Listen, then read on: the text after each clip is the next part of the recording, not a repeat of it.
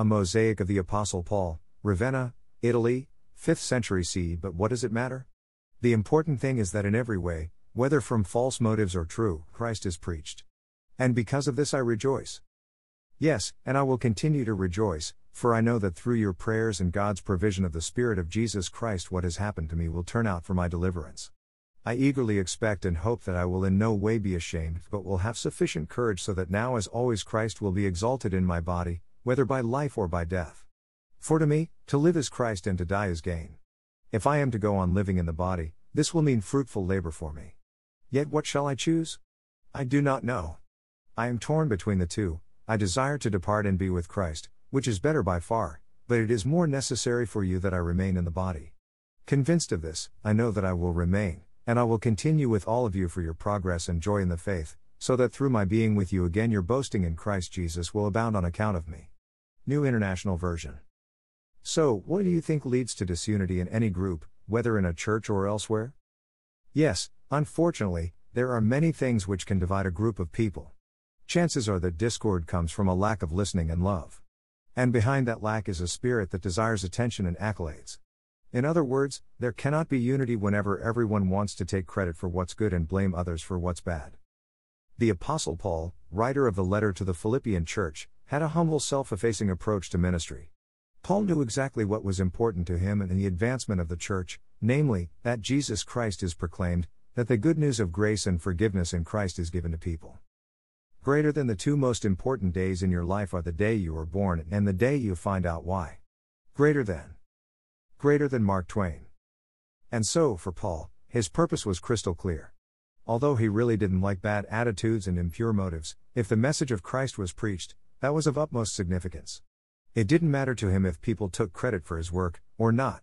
Not a lot of people can say that. The apostle focused on himself.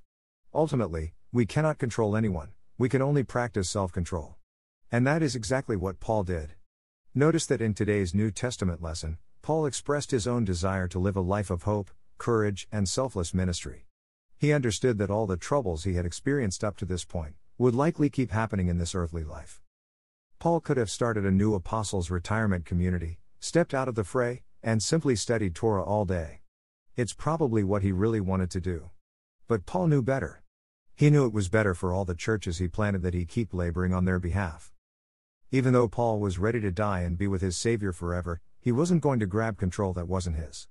Someday he would die, or Christ will return before that time. Until then, he was going to do his darndest to ensure the gospel of Jesus is spread far and wide. A spiritually healthy believer in Jesus both longs for heaven and Christ, and also puts their head down and faithfully plugs away with listening to others and loving them to Jesus with gracious words of forgiveness and merciful acts of kindness. I imagine when Paul wrote this letter, he was downright tired. I can relate. Laboring day after day as a hospital chaplain and a church pastor often leaves me with little rest and carrying the emotional burdens of both places. There are so many people who need basic human kindness, common decency, and focused encouragement. And they don't get it because there are far too many people far too absorbed in maintaining mastery of their very small worlds. Greater than the unexamined life is not worth living. Greater than. Greater than Socrates. There are days I'd like nothing more than retreat to the northwoods of Wisconsin, read and write in a small cabin, and catch fresh walleye for my supper. Maybe that will happen someday, but not today. Today is all we have. Today is the day of salvation. There will not always be today. Christ is coming.